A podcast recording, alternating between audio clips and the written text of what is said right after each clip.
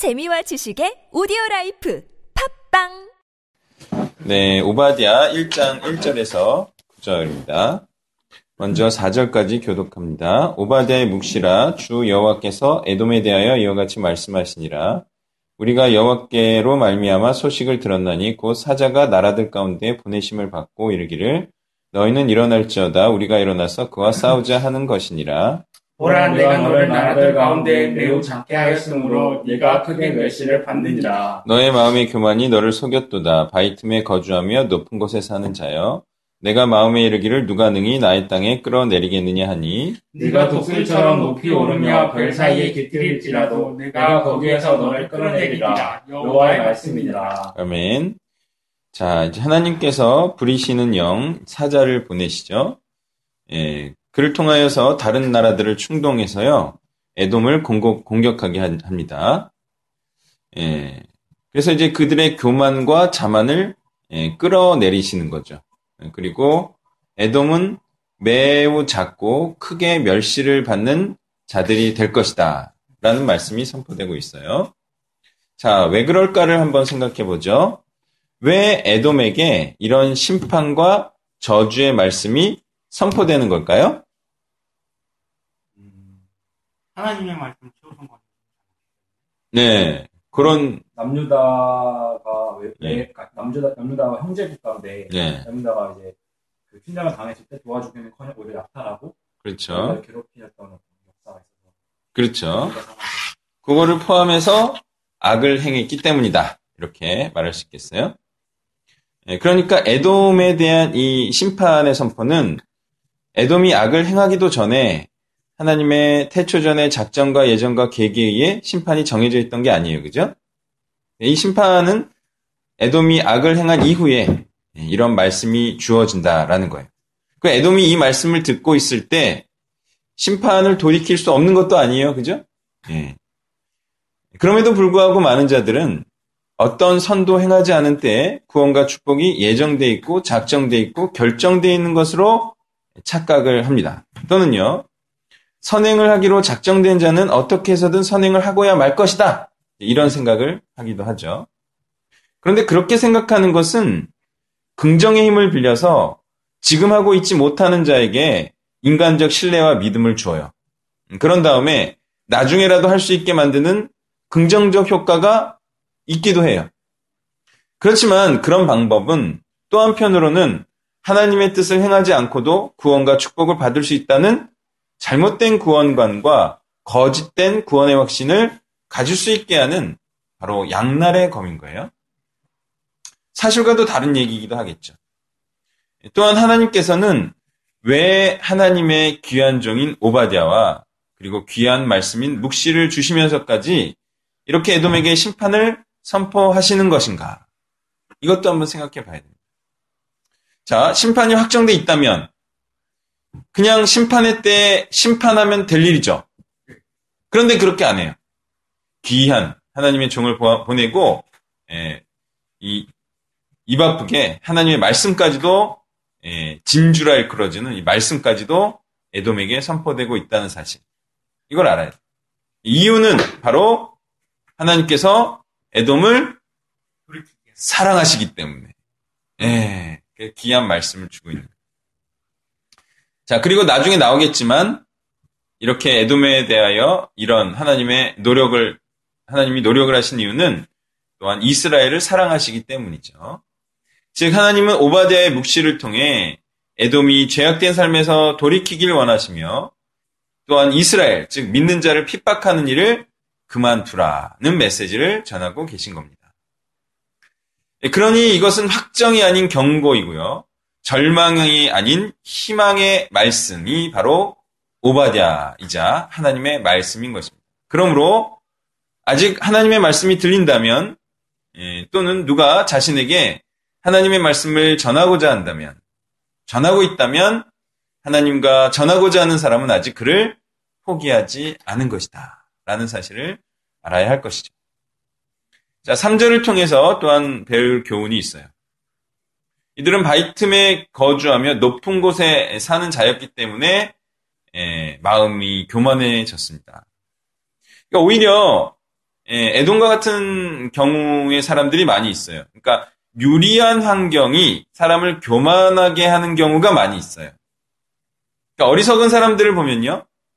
자신의 고유 능력이 아니라 예, 유산적이거나 그러니까 물려받은 거예요. 물려받은 거나 아니면 환경적 유리함이 그 환경적 유리함으로 인해서 잘 됐을 때에도 자신이 대단한 자로 여기는 자신을 대단한 자로 여기는 모습을 우리가 흔히 볼 수가 있어요. 자, 그런 자들은요. 처음부터 유리한 조건, 조건과 환경이 주어지지 않은 것이 오히려 나을 뻔한 자들이.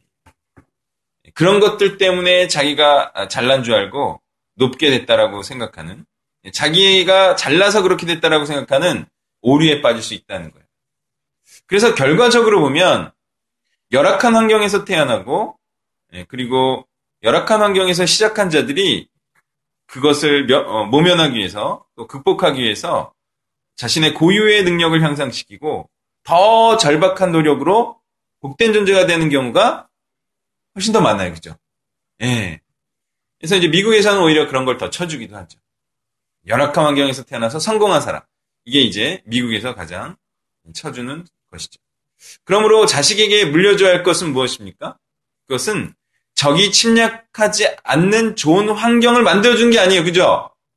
네, 그런 게 아니에요. 그거는 자칫 교만하게 할 수 있어요. 그리고 자신의 능력이 향상되지 못할 수도 있어요. 그게 아니라 어떤 환경을 물려줘야 되겠어요? 열악한 환경. 네.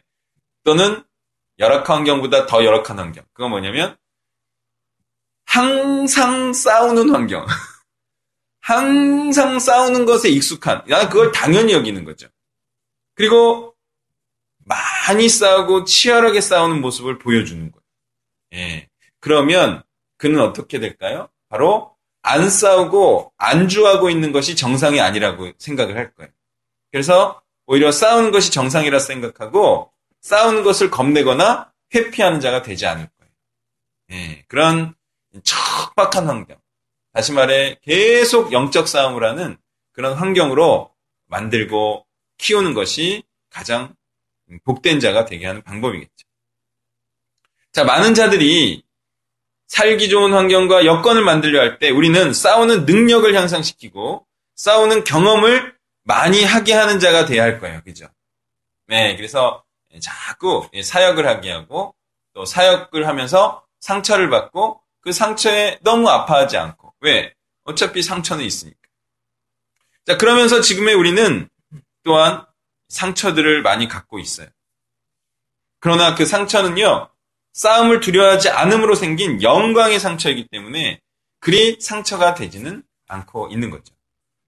5절부터 9절 교독합니다. 혹시 도둑이 내게 이르렀으며 강도가 밤중에 내게 이르렀을지라도 만족할 만큼 훔치면 그치지 아니하겠느냐? 혹시 포도를 따는 자가 내게 이르렀을지라도 그것을 얼마, 얼마쯤 남기지 아니하였겠느냐? 내가 어찌 그리 망하였는고?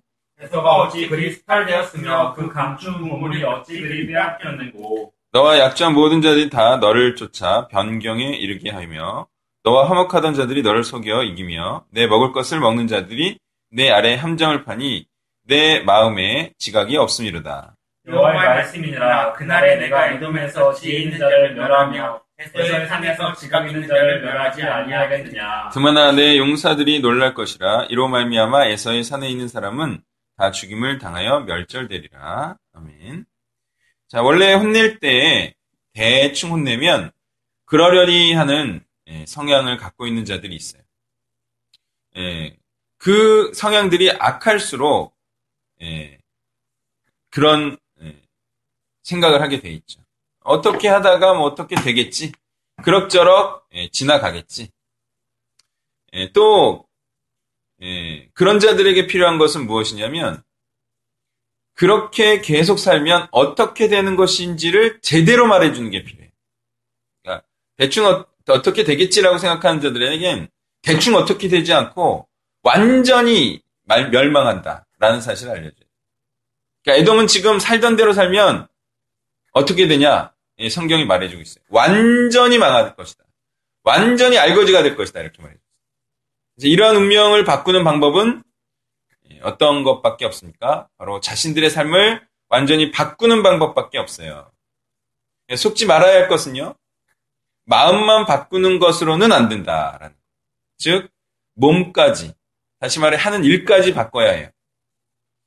자, 이는 하는 일에 대한 시간적 변경을 포함한 열정과 투자의 대상이 변경돼야 함을 의미하죠. 많은 자들이 회심했다고 하면서 마음만 변경시키는 경우를 우리는 많이 볼 수 있어요. 그래서 하던 일을 변함없이 계속하면서 그리스도를 믿게 되었다. 이렇게 착각하는 경우들을 볼 수가 있는데요.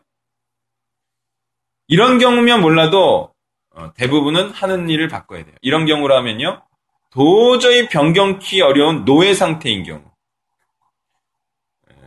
그리고 어, 오히려 하던 일이 그 하던 일을 통한 신분과 자격을 유지하고 살리는 것이 오히려 복음을 전하고 제자 삼는 것에 유리한 경우. 그러니까 이런 경우가 아니면 당연히 하던 일에 변경을 깨야 하는 것이 회심한 자의 당연한 이행이 돼야 할 거죠.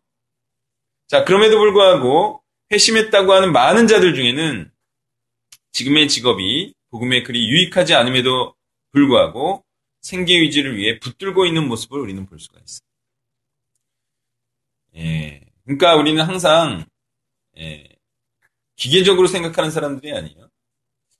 내가 지금 이 상태에 있는데 이 상태가 복음에 유리할까 유리하지 않을까를 판단해서 그만둘지 말지를 결정하는 거지. 일률적으로 뭐 예수 믿으면 다 그만둬야 된다. 뭐 또는 예수 믿으면 일률적으로 뭐 그 직업 유지해야 된다. 이게 아니잖아요. 그죠? 이거는 원론에 입각해서 그만두는 게 복음에 유리하면 그만두는 거. 아니면 그만두지 않는 거죠. 그런 이제 예, 판단을 해야 되는 거죠. 그런데 많은 사람들이 지금의 직업, 그러니까 예수 믿게 됐을 때 그 바로 그 직업이 복음에 그리 유익하지 않음에도 붙들고 있는 모습을 볼 수 있어요. 그것은 복음보다 자신의 생명을 더 우선적으로 생각하고 그것의 가치를 더 부여함으로 생기는 일이에요. 또는 이런 사람들도 있어요. 나는 복음을 더 우선적으로 생각하지, 하지만 굶어 죽으면 내가 그나마라도 복음에 기여하는 것을 하지 못하게 될까봐 그러는 것이다. 이렇게 생각하는 사람도 있어요. 그만두는 게 더 옳지만 그만두면 내가 오히려 지금만도 못할 상황에 처해지기 때문에 유지하겠다. 이제 그런 사람은 예, 정말 솔직하게 다시 한번 되물어야 돼요. 정말 한국 사회에서 게다가 건강한 자신이 그렇게 굶어 죽을 수 있는 상황을 상정하는 것이 과연 가능한 일이겠느냐? 정말 굶어 죽을 수 있을 것이라 예상하는 것이 정말 정말 가능한 일이냐? 정말 자문해 봐야 해요. 진실은 무엇입니까? 그런 자들의 진실은 고생하는 게 싫다 이거예요. 또는 비천해지는 게 싫다 이거예요. 그래서 결국은 복음을 최우선적으로 위해서 살고 있지 않은 거예요. 예. 목숨에 준하는 가치. 그것은 고생하기 싫은 거죠. 예, 그런데 얼마 전에 이렇게 뭐, 어, 른들에게 뭐 설문조사 이렇게 하고 그랬더니 그렇다는 거예요. 더 치열하게 살지 못했음을 후회한다. 예? 더 내가 예, 변화를 추구하지 않은 것을 후회한다. 그죠? 원래 인생들이 딱 그 당시에는 고생하기 싫고 딱 지나간 다음에는 내가 왜 더 치열하고 훌륭하게 살지 못했는가 이렇게 되뇌이는 게 어리, 어리석은 인생들이에요. 근데 훌륭한 인생은 뭐냐면 그 젊을 때 치열하게 사는 거예요. 예. 젊을 때 고생을 두려워하지 않고 예, 맞닥뜨리는 거죠. 이게 진짜 지혜롭게 사는 거죠. 자, 결국 이렇게 예, 자신을 우선적으로 생각하는 자들, 예, 그런 자들에게는 예, 정말 복음을 위해 목숨을 거는 일은 일어나지 않을 것이다. 자, 7절을 보면요. 이 약조한 자들이 이들을 이제 배신하는, 속이는 장면이 나와요. 함정도파죠. 이 7절을 통해서 알 수 있는 것은요. 악한 자에게 임하는 심판이 어떤 식으로 일어나냐. 그동안 가까이 지내고 화목하게 지냈던 자들의 속임과 탐욕에 의해서 일어나는 것임을 우리는 알 수가 있습니다. 자, 여기서 악한 자들의 속임이란 무엇입니까? 바로 세상적 성공을 성공이라 서로를 부추기고 속인 것을 의미하겠죠. 그리고 탐욕적이라는 것은 무엇입니까? 함께 탐욕적이며 상대방까지도 함정에 몰아넣는 일을 의미할 거예요. 그러니까 서로 예, 탐욕을 위하여 협력하는 일은 서로를 함정에 몰아넣는 일과 같아요. 그리고 그렇게 상대에게 속았을지라도 최종 책임은 속은 자신의 지각 없음과 분별 없음에 있다.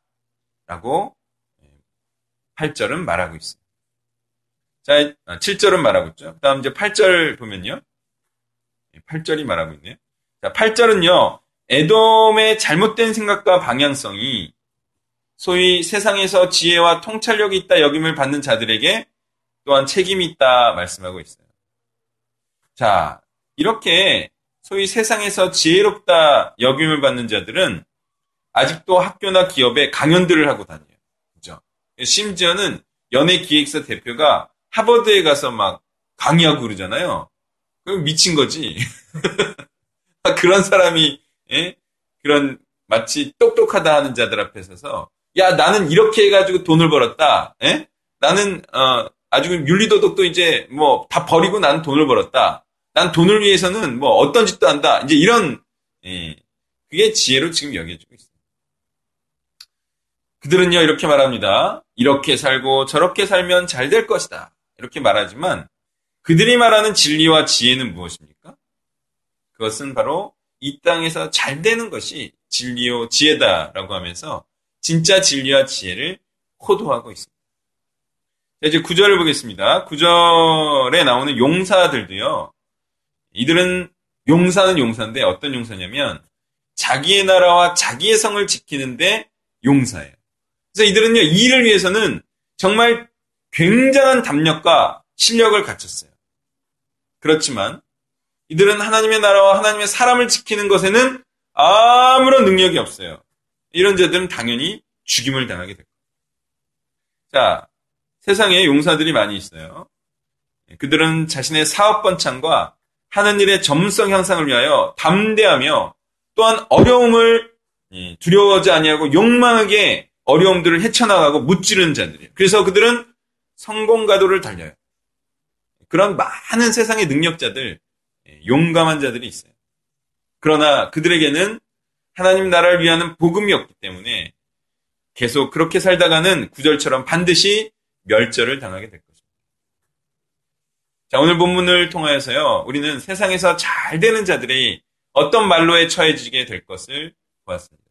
그리고 에돔처럼 그렇게 유리한 환경, 이 땅에서 잘 되고 높아지고 승승장구하는 그 요건이 오히려 이들에게 불리한 것과 재앙이 됨을 보게 됩니다. 자, 어떻습니까? 믿는 자들은 금수 품는 문자들을 부러워하면 안 돼요. 그죠? 오히려 그게, 그에게 안 좋아요. 안 좋아. 오히려 빈민촌에 태어났다면 이 작은 교회 전도사의 손길에 감동 먹었을 거예요. 그죠? 괜히 예, 아주 그냥 부유하게 태어나서 전도사가 다가도 아무 감흥 못 느끼고 예, 성탄절날 초코파이도 막 전혀 고마워하지 않고 그죠? 이게 안 좋은 거야. 여러분 그래서 하나님은 참 예, 감사한 분이에요. 그죠? 다 여기 가난하게 잘하고 있죠? 감사하시고 하나님께 더욱더 충성하시길 바랍니다.